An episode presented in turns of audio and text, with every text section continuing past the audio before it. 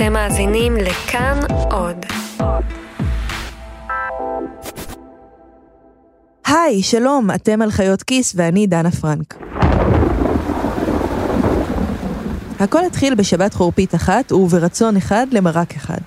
בחוץ ירד מבול. ארזתי את עצמי בפיג'מה ומגפיים והלכתי להביא בצל. ושם זה היכה בי.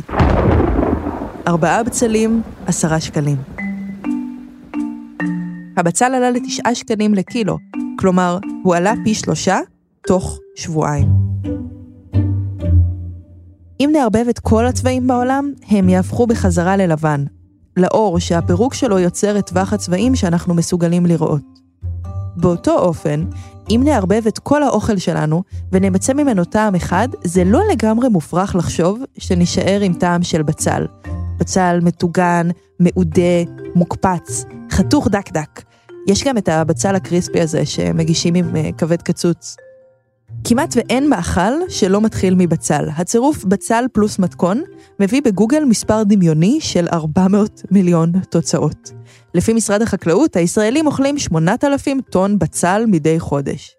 במילים של איציק אלרוב, יוזם מחאת הקוטג', איך ייתכן שמוצר בסיסי כל כך העפיל למחיר כל כך גבוה? זה לא הניח לי. אז עשיתי מה שכל אחד היה עושה. התקשרתי למכר שלי שיש לו איזה סופר. הלו, רמי, זאת אני, דנה, מה שלומך? דנה, ברוך השם, מה שלומך? מצוין. אני יכולה לדבר איתך כמה דקות? כן, כן. אז תגיד, למה הבצל כל כך התייקר? מכל הדברים הנהדרים בהגשת חיות כיס, להתקשר לרמי לוי עם שאלות מפגרות, מנצח.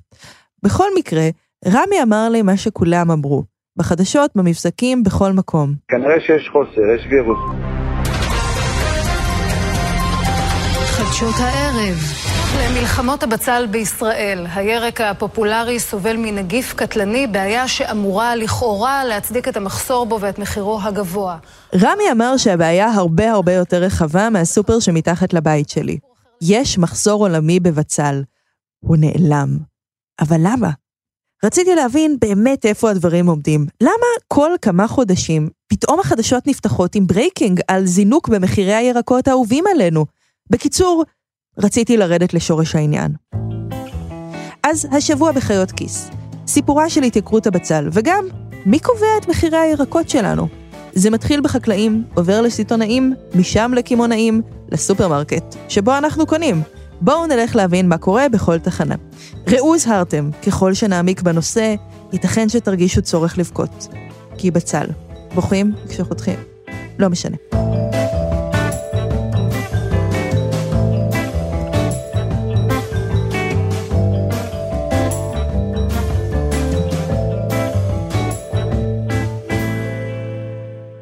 כשניסיתי לקבל תשובות מעמיקות יותר מרמי לוי, הוא היה די מעורפל. הוא אמר, לא, זה לא תעשייה. זה לא אתה מייצר משהו שזה סטנדרט, זה יש אדמה. בגלל זה אומרים יום אסל, יום באסל. ורמי כמובן צודק, בצל לא מיוצר במפעל כמו פסטה שאנחנו קונים שלוש בעשר, אלא באדמה, במקום שבו מיליון משתנים יכולים להשפיע על מצבו. מזג האוויר, מזיקים, מחירי הדשן, המון דברים. אז הלכתי לדבר עם מי שנמצא באדמה ולהבין מה הם עושים שם שמגיע לתשעה שקלים לקילו. אני בכדי לגדל בצל לא זורע את הזרע, אלא אני זורע אותו ומכין פצלצולים קטנים. זה אלי אהרון, הוא חקלאי כבר למעלה מ-40 שנה. מנהל האגף המקצועי באיגוד מגדלי הירקות וגם בארגון החקלאות האורגנית. ולא, הוא לא המציא את המילה בצלצול, זאת המילה המקצועית לבצלים קטנטנים, שמהם צומח הבצל אותו אנחנו אוכלים. ואם המילה הזאת נשמעת לכם מוזר, חכו. אחר כך אני צריך להכין את החלקה, לזבל אותה, לדשן אותה, אני צריך uh, לדסקס אותה ולעשות את כל העיבודים הנדרשים, ואחר כך אני צריך להביא ידיים עובדות, כי אין דרך אחרת, ששמים פצלצל פצלצל, זורעים את החלקה. אנחנו מדמיינים חקלאים בתור אנשים שעובדים כל היום בשדה עם הקוקו והסרפן, אבל רובם פשוט מנהלים עובדים, ובדרך כלל עובדים זרים. בחקלאות היום יש הרבה מאוד תיעוש ומיכון. למרות זאת, בבצל חלק עצום מהעבודה עדיין נעשה ידנית, והמשמעות של עבודה ידנית היא עלויות עבודה. בענף החקלאות עובדים כמעט אך ורק זרים. תאילנדים, פלסטינים, אפילו פליטים. בשנים האחרונות הממשלה הכבידה מאוד את המיסוי על העסקת זרים, בין היתר באמצעות תשלום פיקדון עבור עובדים זרים ופליטים. אלי אומר שהעובדים שלו עולים לו 9,800 שקלים בחודש, כולל המיסים, המגורים והאוכל, תשלומים שלא היו לו בעבר. בשלב הזה, אלי שולף דף. מחירי הבצל בסיטונאות בשלוש השנים האחרונות, לפי שבוע. המחירים האלה הם מחירים סיטונאיים, מה שאת רואה כאן. יש פה את שנת 2015, 2016, 2017 ו-2018 עד לחודש הזה. עכשיו, אם אני מדבר על בצל, שקודם אמרתי לך שעלות הייצור שלו היא שני שקלים לקילוגרם. אבל נגיד אני רואה ש... בדף הזה רשומים כל המחירים שקיבלו החקלאים מהסיטונאים או מרשתות השיווק, זה לפעמים אותו דבר, תכף נגיע לזה, עבור קילוגרם בצל במשך כל שבוע בארבע השנים האחרונות. יותר מ-200 משבצות, ובכל אחת מהן המחיר בשקלים. רוב המשבצות דומות אחת לשנייה, 2.5 שקלים לקילו, לפעמים קצת פחות, לפעמים קצת יותר. אבל בקצה של הדף, בשבועות האחרונים של 2018, החל מספטמבר, רואים עלייה חדה במחירים. בהתחלה שלושה וחצי שקלים לקילו, ואז ארבעה וחצי, ואז שישה וחצי שקלים לקילו. תזכרו את המספר הזה, נחזור אליו בהמשך. אז איך המחיר הזה נקבע? המחיר הזה נקבע במשא ומתן בין החקלאים לבין הסיטונאים או הרשתות. זאת זירה עקובה מדם של אינטרסים סותרים, כשכל צד משוכנע שהצד השני דופק אותו ומתעשר על חשבונו. בערך בחצי מהמקרים, המחירים נקבעים מראש. רמי לוי או שופרסל באים לחקלאי ואומרים לו, אתה תשתול כך וכך טון בצל, ואנחנו נקנה את זה ממך לפי איזושהי נוסחה של מחירים. שאר החקלאים, שלא קובעים מראש עם אחת הרשתות הגדולות, קובעים את המחיר במשא ומתן מול סיטונאי. את המחיר הסיטונאי, החקלאי לא יודע מראש, הוא מגלה אותו רק כשהוא מגיע עם הסחורה אחרי שהוא גידל וכתף אותה למשא ומתן. למשל יצרן אה, נעליים, לצורך העניין. יצרן נעליים יודע שהנעל עלתה לו 100 שקלים, מרגע זה הוא מחליט כמה הוא רוצה להרוויח בכדי להתפרנס, והוא קובע את השוק. כן. גם שם העסק הולך על היצע וביקוש. זאת אומרת, אם לא יקנו את הנעל אחרי שלושה, ארבעה חודשים, אז הוא ייאלץ להוזיל אותה. נכון. הבעיה שלנו, של החקלאים, שאין לנו את הטולרנס הזה, של להשאיר את המוצר ולהגיד, אוקיי, היום אני מקבל מחיר נמוך, אני אשאיר אותו אצלי לעוד יום-יומיים, לא חודש, חודשיים, שלושה חודשים, אלא לעוד יום-יומיים, כי אם אני אשאיר אותה אצלי, אני אזרוק אותה למחרת. זו תוצרת שלא יכול, חיי המדף שלה הם מאוד קצרים. לכן בכל מחיר אני אמכור אותה, גם במחיר שהוא מחיר הפסד, כי האלטרנטיבה זה שנזרוק אותה לפח. מה שזה אומר, זה שכשהחקלאי מחליט בתחילת העונה מה לשתול, יש לו נעלם.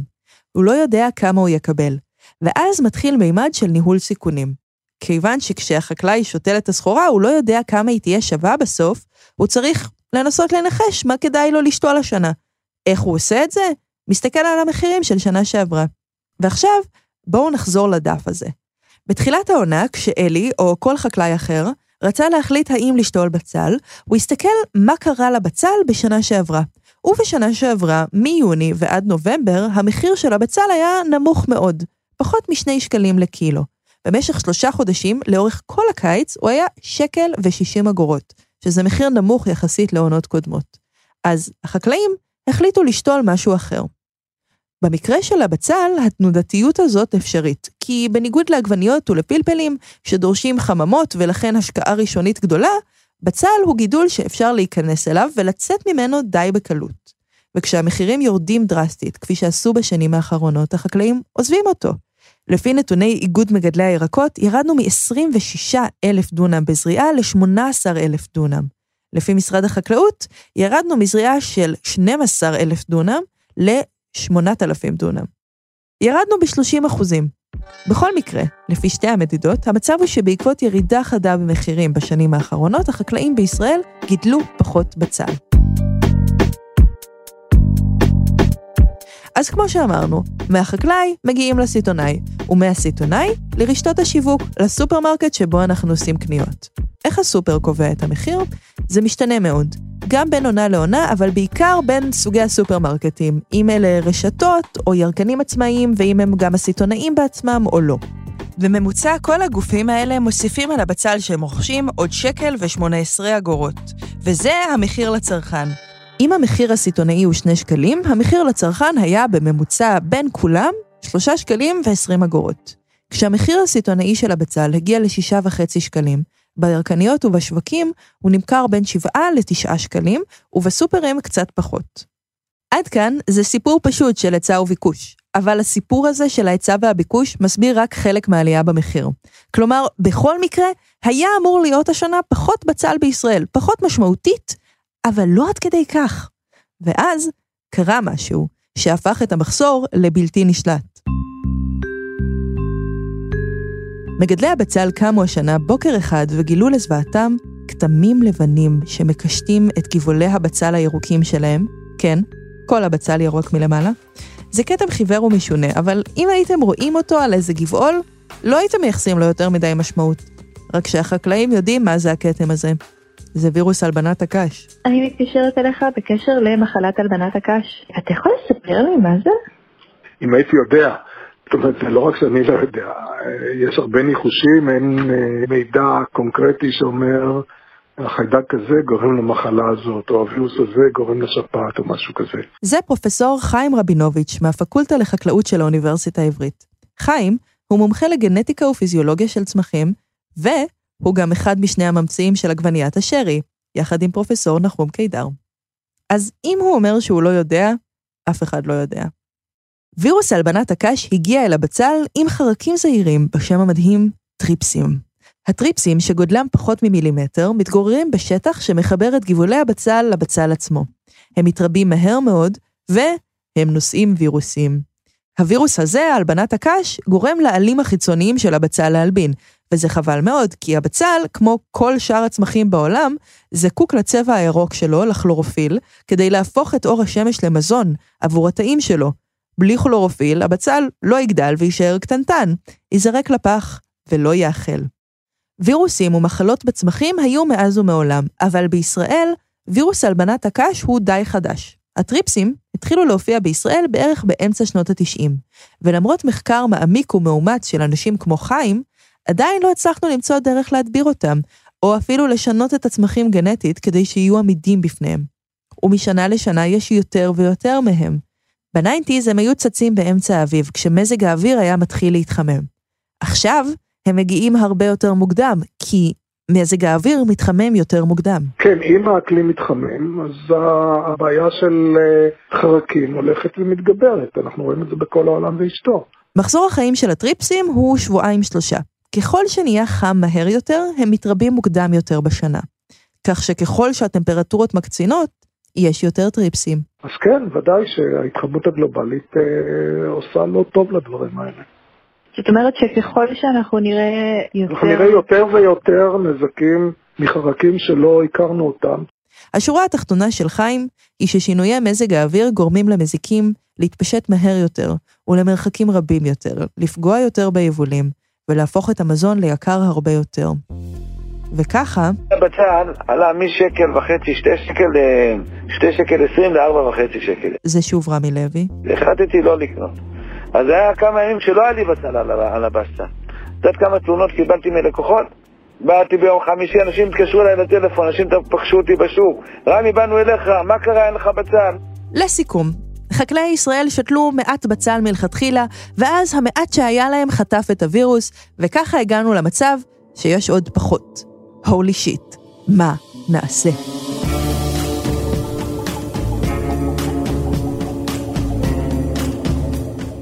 לא איבדתי את עשתונותיי. הלכתי לפגוש מישהו שיודע מה לעשות. ישי גוטוויליג, יועץ בכיר למנכ"ל משרד החקלאות. חקלאי, עורך דין ורופא מגיעים לשמיים, לפקיד הקבלה שממיין את האנשים. אומר להם הפקיד, שמעו, בעל הבית השתגע, יש לכם הזדמנות לחזור למטה לקדנציה שנייה. וכל אחד מכם יכול לבחור מה הוא רוצה להיות. הרופא אומר, תשמעו, אני רוצה להיות עורך דין, שמעתי שעושים בזה מלא כסף. העורך דין מה אתה רוצה? אומר, אני רוצה לחזור להיות רופא, שמעתי שבזה עושים מלא כסף. החקלאי, שואלים אותו, מה אתה רוצה להיות? אני רוצה להיות חקלאי, שמעתי שהעונה הבאה תהיה מצוינת. אז ככה הם מחזיקים מעמד? זה חקלאי, חקלאי אופטימי בטבעו. לכל המשרדים הממשלתיים שביקרתי בהם יש את אותו לוק.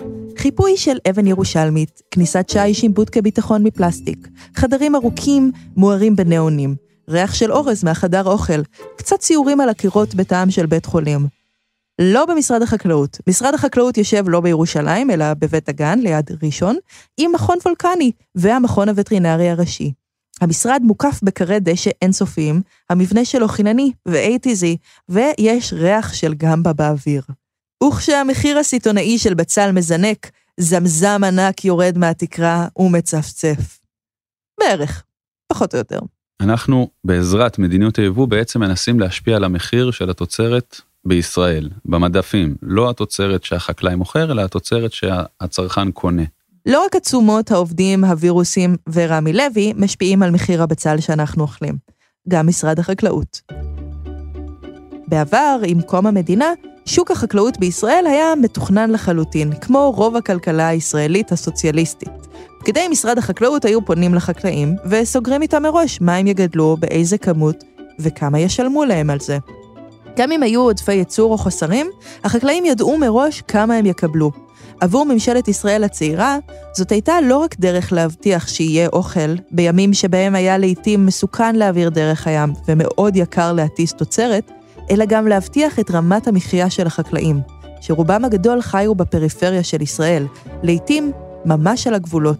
לפני כ-40 שנה הפסיקו עם המדיניות הזאת בתוצרת הצמחית בישראל, ועברנו לכלכלת שוק חופשי גם בתחום החקלאות, מתוך הבנה שהדבר הזה שייך למשטרים מאוד מאוד ישנים, והוא שייך לתקופות מאוד מאוד מסוימות. אגב, המדיניות הזאת של השוק המתוכנן עדיין קיימת אצל חקלאים מסוימים, כמו בעלי הלולים. המדינה מחליטה למי מותר לגדל, כמה ביצים יפיקו מהתרנגולת מדי חודש, כמה ישלמו להם על זה, וגם כמה אנחנו נשלם על ביצים בסוף הדרך. דיברנו על זה בפרק 10 של חיות כיס, על נוסחת סוארי. כיום, החקלאות הצמחית בישראל היא שוק חופשי לגמרי. כל אחד מגדל מה שהוא רוצה, כמה שהוא רוצה, ומתי שהוא רוצה, ורק מעדכן את המשרד מה גדל אצלו. חופשי חופשי. כמעט. בודקים אותו. אם מחיר הסיטוני, המחיר הסיטוני עולה מעל 6 שקלים במשך חמישה ימים, אנחנו פותחים את היבוא של עגבניות. במשרד עוקבים אחרי כל מה שנחשב מוצר צריכה בסיסי. בצל, עגבנייה, פלפל, מלפפון. מבחינת משרד החקלאות, אם אתם אוכלים את הסלט שלכם עם צנוניות, תסתדרו לבד. בארבעת הגדולים הם מנהלים מעקב צמוד, ואם המחיר הסיטונאי עובר את השישה שקלים לקילו במשך יותר מחמישה ימים, הם מבטלים את המכס על היבוא שלהם. המנגנון הזה לא הגיע לעולם עם בן גוריון וגם לא עם החסידה. הוא הגיע בסוכות 2015.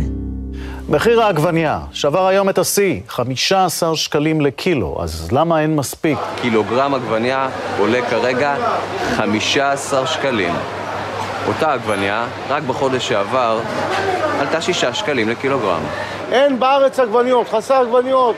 ישי היה צריך לחשוב על פתרון. נקבעו שני מנגנונים. אחד, מנגנון פתיחת יבוא כזה, כמו שתיארתי מקודם, של מעל ככה וככה ימים, מעל ככה וככה שקלים, ושתיים, בכל חגים, גם בסוכות וראש השנה וגם בפסח, אנחנו פותחים מכסה אוטומטית ליבוא, לא תלוית מחיר ולא תלוית מצב.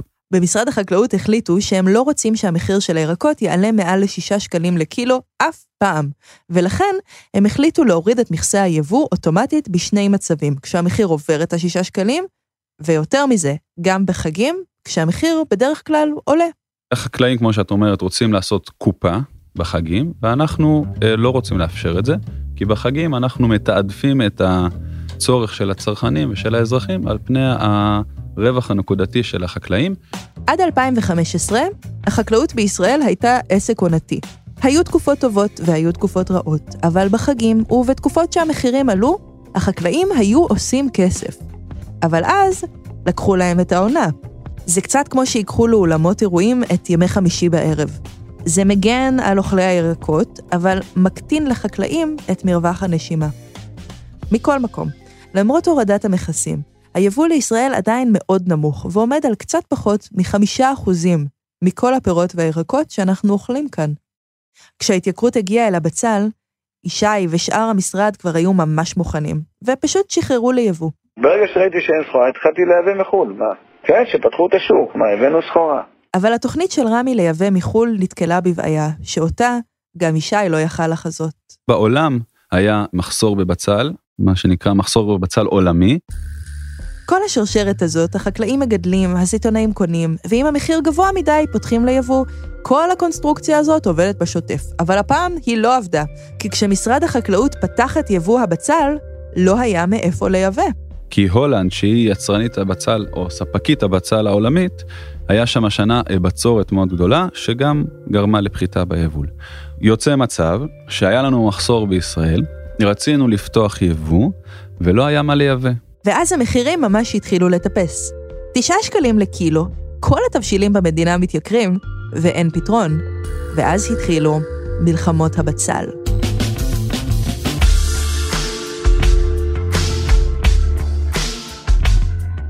תוך כדי תהליך שבו אנחנו פותחים את היבוא ומנסים לגרום ליבואנים לייבא עוד בצל, נודע לנו שישנם חקלאים שיש להם בצל במחסנים, והם שומרים אותו. הם מחכים שהמחיר יעלה עוד קצת, ועוד קצת, ועוד קצת, ורק אז לשחרר את היבול. בערך בשלב הזה, משרד החקלאות הוציא הודעה לעיתונות והאשים את החקלאים בהגירת פצלים במחסנים. יישום בשפה המקצועית, כדי לחכות לשעת כושר ולהביא הקופה. אלי אהרון מאיגוד מגדלי הירקות נעלב קצת כשאני שואלת אותו על זה. בולשיט. במחירים כאלה אף אחד לא משאיר ביישום. היישום הזה עולה לנו הון תועפות. כן, אבל מתי אתה... מכניסים ליישום? כשיש עודף, כשיש עודפים, ואין לזה שוק, אף אחד לא רוצה את זה, מאסמים את זה. מאסמים את זה שלושה חודשים, ארבעה חודשים, לא קונים את זה, זורקים. אבל היו מקרים שחקלאים כאילו לא שחררו תוצרת כדי לשלוט במחיר שלה. אין דבר כזה. חקלאי איננו מסוגל לשלוט במחיר התוצרת שלו. כדאי שיוציאו את העניין הזה מהראש של האנשים. אלי טוען שאין לחקלאים מספיק מרווח נשימה כלכלי בשביל לעשות שיגועים, כמו ליישם את הבצל עד שהמחירים יקפצו. כדי להקפיץ מחירים באמצעות יישום, לא מספיק שחקלאי אחד יקבל החלטה. כמה עשרות חקלאים צריכים לפנות את הכסף ליישום ולהשבית את האספקה של הבצל ביחד. אין עדויות חד משמעיות לכאן או לכאן. בדבר אחד, ישי ואלי היו תמימי דעים. כששאלתי אם החקלאים משמידים סחורה כדי לשמור על המחיר שלה, הם אמרו שזה לא קורה יותר. ישי קרא לזה פייק ניוז.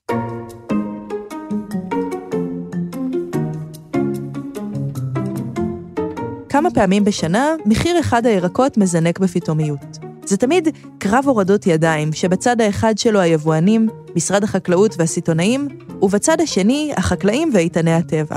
הפרס, להשביע את הצמא האינסופי שלנו לסלט. למרות כיפוף קל בסיבוב הראשון, גם במאבק על הבצל הושג ניצחון לסלט. עקפנו את המחסור ההולנדי. היבואנים הביאו לישראל בצל מסין וגם מירדן ומטורקיה. אין בסטות ריקות בארץ, והמחירים מתמתנים. בימים אלה, מבשיל הבצל שצומח בערבה. המחסור הנקודתי טופל. אבל הורדות הידיים לא הולכות לשום מקום. ככל שמזג האוויר ימשיך להתחרפן, והוא ימשיך, יימשך הקונפליקט בין הצורך של החקלאים להתפרנס לבין הצורך שלנו לאכול במחיר סביר. והקטטה הזאת מעלה שוב ושוב לדיון את אותה שאלה. האם לממשלה יש אחריות רק על יוקר המחיה שלנו, בין אם ביבוא או לא, או שהיא צריכה לקחת בחשבון גם את המצב של החקלאות בישראל? את בטח תשאלי אותי עוד רגע, אה, למה חשוב לייצר בצל בישראל? זה שוב ישי גוטוויליג ממשרד החקלאות. ואני רוצה להגיד לך שיש בעניין הזה איזושהי סיסמה שאני רוצה לפרוח אותה רגע. התשובה שהרבה אנשים יגידו לך, אה, בטח שזה חשוב, זה ביטחון מזון. אה, אנחנו טוענים שביטחון מזון זה קצת קלישאתי.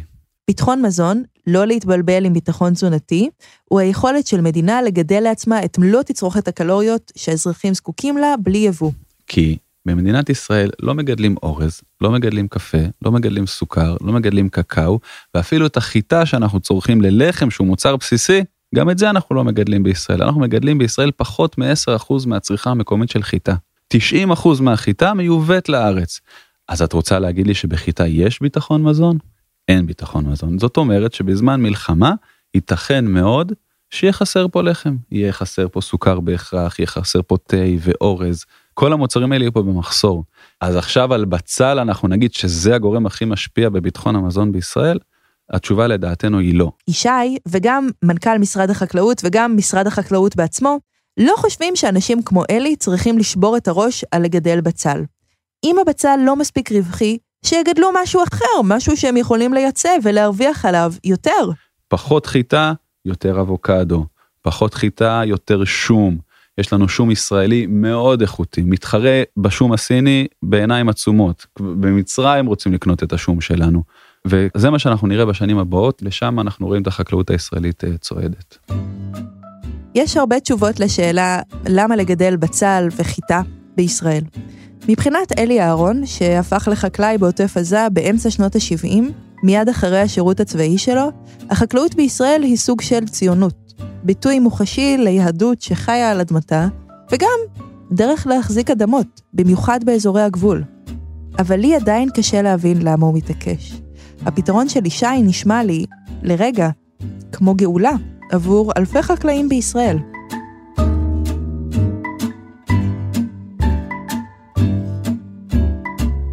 אבל רק לרגע אחד. כי מאיזושהי סיבה, המחשבה להפסיק לגדל בצל לא נראית לי, ואני מחליטה ללכת לחפש את התשובה במקום אחר. לא בסופר, לא בשדות, בצלחת. קודם כל בצל זה הירק האהוב עליי. אמ, אמיתי, אמיתי, אמיתי. התחיל מזה. לפעמים כשאת יודעת, יש את השאלות האלה, מה תיקח איתך ירק אחד לאי בודד? בצל. חד משמעית, בצל זה יסוד החיים, יסוד הבישול, ואני גם אוהב אותו נורא טרי, אז אני מהצד של אוהדי הבצל. זה הנר בן רפאל.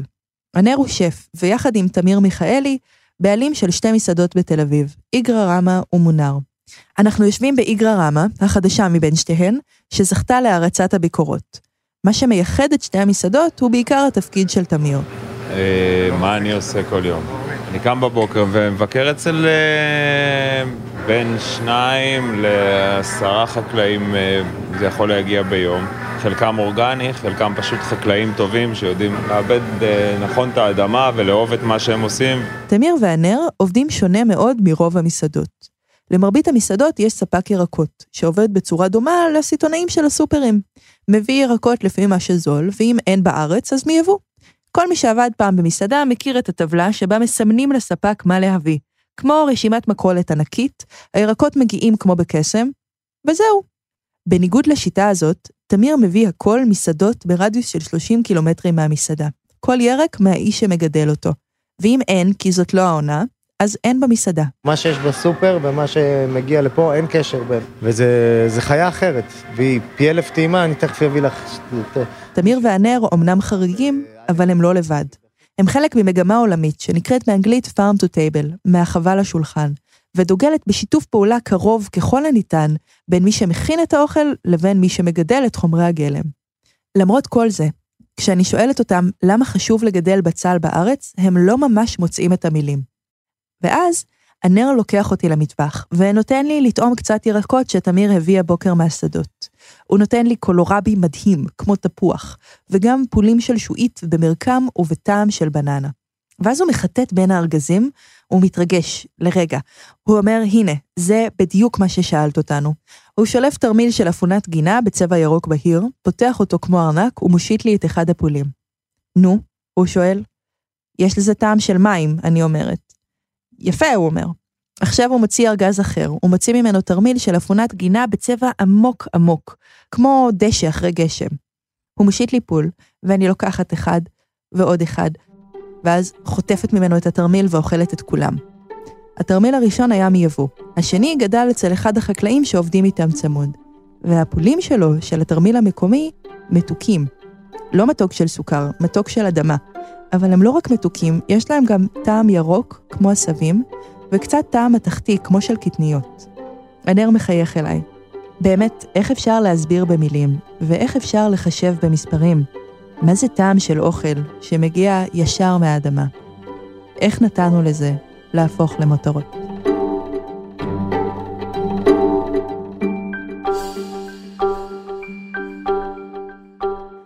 עד כאן חיות כיס. את הפרק הזה ערכו צליל אברהם ורום אטיק. עורך הסאונד שלנו הוא אסף רפפורט. תודה לאברהם ארליך ממועצת הצמחים, תודה מיוחדת לכל המעגל החברתי שלי, שנאלץ לשמוע אותי מתלהבת מבצל בשבועות האחרונים.